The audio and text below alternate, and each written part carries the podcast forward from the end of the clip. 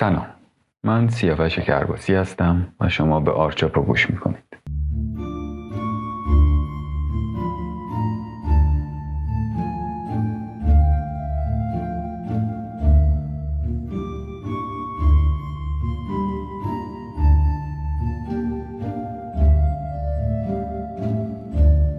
خب در قسمت های قبلی راجع به اینکه در چه حوزه هایی معمارها و شهرسازا می‌تونن فعالیت کنن یا به طور کلی دستبندی فعالیت های حرفه‌ای فارغ و تحصیلان دانشگاه به چه شکلی می‌تونه باشه یه مقدار صحبت کردیم. از طرفی در اون بخش قبلی گفته شد که یکی از مهمترین چیزهایی که قبل از رفتن سراغ هر کاری نیاز هست که آماده شده باشه رزومه و پورتفولیوست. حالا باز یکی دیگه از مقدمه هایی که برای شروع هر کاری در هر رشته تقریبا ضروری هست و هر کدوم از این دستبندی هایی که من گفتم نیاز به گذروندن دوره کارآموزی داره. این کارآموزی می‌تونه بعد از دانشگاه اتفاق بیفته یا در حین دانشگاه. و در واقع شکل های مختلفی داره. منتها یکی از موقعیت های شغلی یا کاری هست که در ایران خیلی بهش بها داده نشده.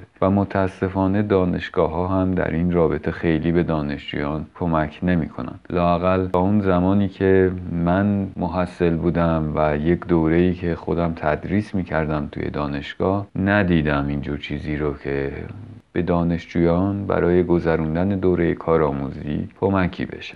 ولی دوره کارآموزی بسیار دوره مهمی هست و آدم دوره ای هست که می‌تونه با آزمون و خطا خیلی از چیزها رو یاد بگیره و تنها با دیدن کارهایی که بقیه انجام میدن هم اطلاعات لازم رو در رابطه با کارهای مختلف به دست بیاره. معمولا باز از طرف دانشجویان و افرادی که تازه فارغ و تحصیل شدن از این دوره اگر هم گذرونده باشن به بدی یاد میشه دوره ای که قرار از آدم بیگاری بکشن و خیلی دوره ای نیست که چیز خاصی هم یاد گرفته باشه. که من فکر می‌کنم این به خود فرد خیلی بستگی داره که چطوری ماجرا رو ببینه. اینکه یک بخشی از کارهایی که داره انجام میشه رو می‌تونه ببینه و با آدم ها ارتباط برقرار کنه.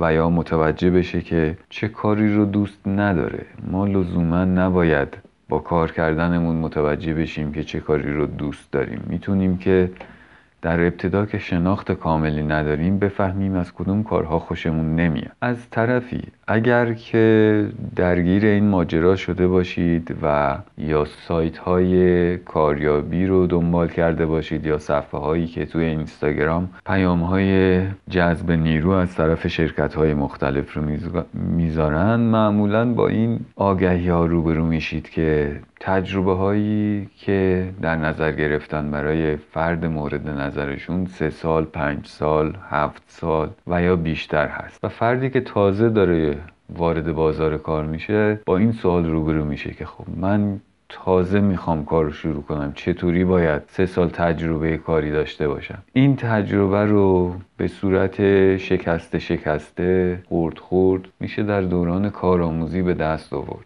و با شرکت های و دفترهایی کار کرد که شرایط آسونتری برای جذب نیرو دارن تا بشه بعدا به کارهای و شرکت هایی که بزرگتر هستند یا شاخصتر هستند رسید.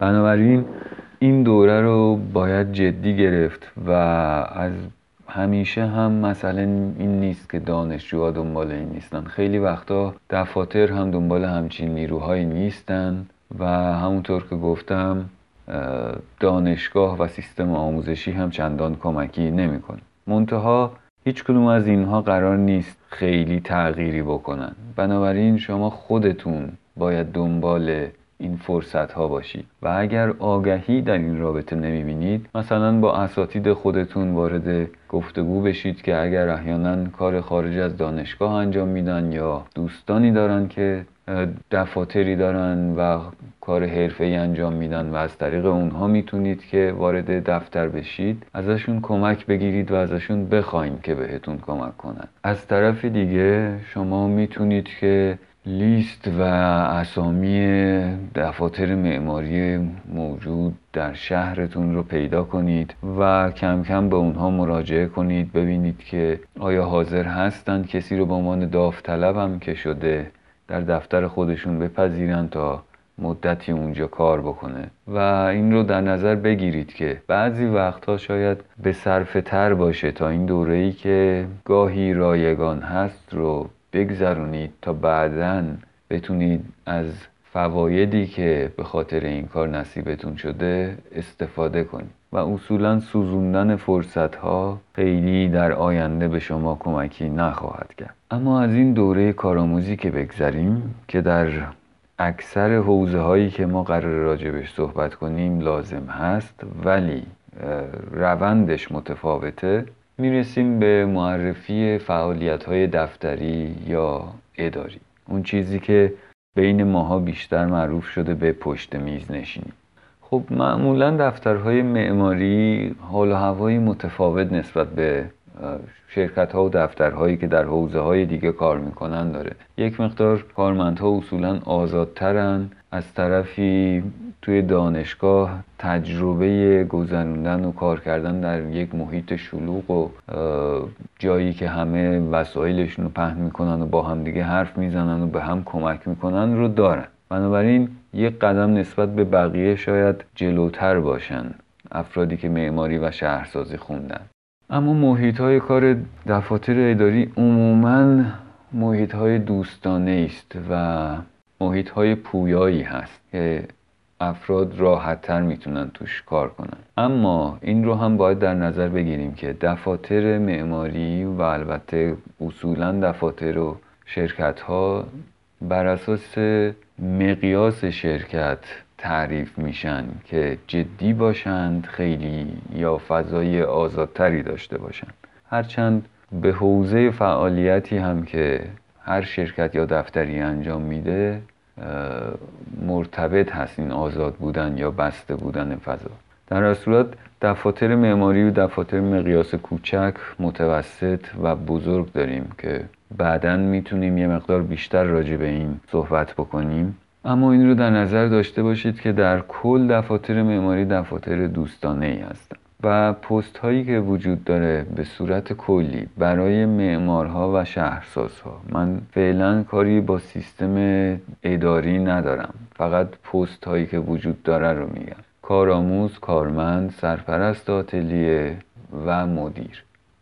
به طور کلی این چهار دسته توی یک دفتر معماری کار می‌کنن و بقیه فعالیت ها از دل همین ها بیرون میاد. یا چیزهایی هست که به طور کلی توی یک شرکت یا دفتر لازم هست. اما کارمندها بر اساس مقیاسی که دفتر داره که چند دقیقه قبل هم راجع به صحبت کردم فعالیت های متفاوتی انجام میدن. توی شرکت های کوچیک کارمندها باید مثل آچار فرانسه باشن. یا به قولی ابزار همه کاره و چند کاره. اونا باید بتونن که مسئولیت های مختلفی رو به گردن بگیرن و انجام بدن. توی شرکت های متوسط و بزرگ این مسئولیت ها تخصصی تر یا محدودتر میشه؟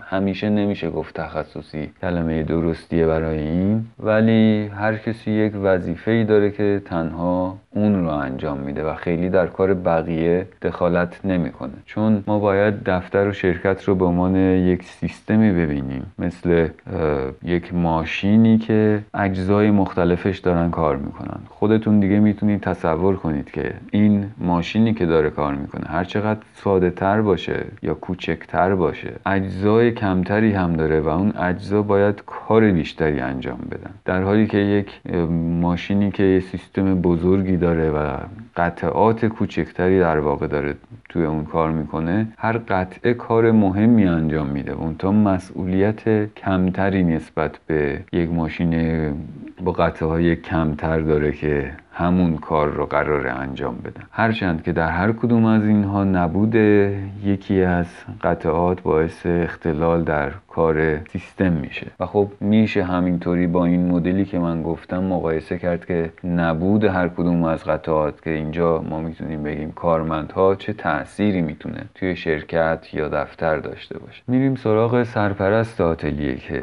احتمالا یکی از پست هایی هست که اکثر طراحان و معمارها دوست دارن که این جایگاه رو داشته باشن. میشه فردی که مسئولیت آتلیه به عهده اون احتمالا همه به عنوان طراح اصلی میشناسنش و البته باز با توجه به مقیاس دفتر متفاوت خواهد بود. یعنی توی یک دفتر و شرکت کوچیک ممکنه که یک سرپرست آتلیه هم طراحی بکنه هم تصمیم گیری نهایی رو انجام بده. در عین حالی که با بقیه اعضا هم مشورت می‌کنه منتها در یک شرکت خیلی بزرگ سرپرست آتلیه کار بقیه رو نگاه می‌کنه اصلاحات انجام میده روش و ممکنه که حتی توی طراحی اصلی و ایده پردازی خیلی هم دخالت نکنه یا وارد نشه یا اینکه توی همه پروژه ها به این شکل وارد نمیشه. منتها تصمیم گیری نهایی با سرپرست آتلیه است. در این حال سرپرست آتلیه ممکنه که مسئولیت مذاکره با کارفرما رو هم به عهده داشته باشه بسته به مقیاس شرکت هست و مسئولیت هایی از این قبیل که اونقدر که به نظر میاد مسئولیت و جایگاه راحتی نیست. فشار زیادی رو یک سرپرست آتلیه باید تحمل کنه. هرچند که اگر نتیجه کار خوب باشه براش فوقالعاده لذت بخش خواهد بود و احتمالا بیشتر از کارمندها از این نتیجه لذت خواهد. یکی دیگه از پست هایی که توی دفاتر شرکت ها یا اداره ها وجود داره مدیریت هست که باز بسته به مقیاس این می‌تونه که با سرپرست آتلیه ادغام بشه یا اینکه جدا باشه و مدیر می‌تونه که دانش کافی در مورد معماری داشته باشه و فارغ تحصیل این رشته باشه یا اینکه نباشه. برای اینکه اون کاری که مدیر داره انجام میده اداره کردن دفتر رسیدگی به امور دفتر امور سازمانی دفتر هست که خیلی نیازی به تخصص معماری نداره. منتها بهتر هست که اونی که در این جایگاه قرار می‌گیره درک درستی نسبت به رشته معماری و یا شهرسازی داشته باشه که بتونه اولویت بندی ها و برنامه ریزی رو برای آدم هایی که اونجا هستن اینکه تشخیص بده عیب سیستم کجا هست با دانش معماری و شهرسازی راحت تر خواهد بود. در اینجا ما و این بخش رو هم تموم می‌کنیم. من خیلی نمی‌خوام که قسمت ها طولانی بشن.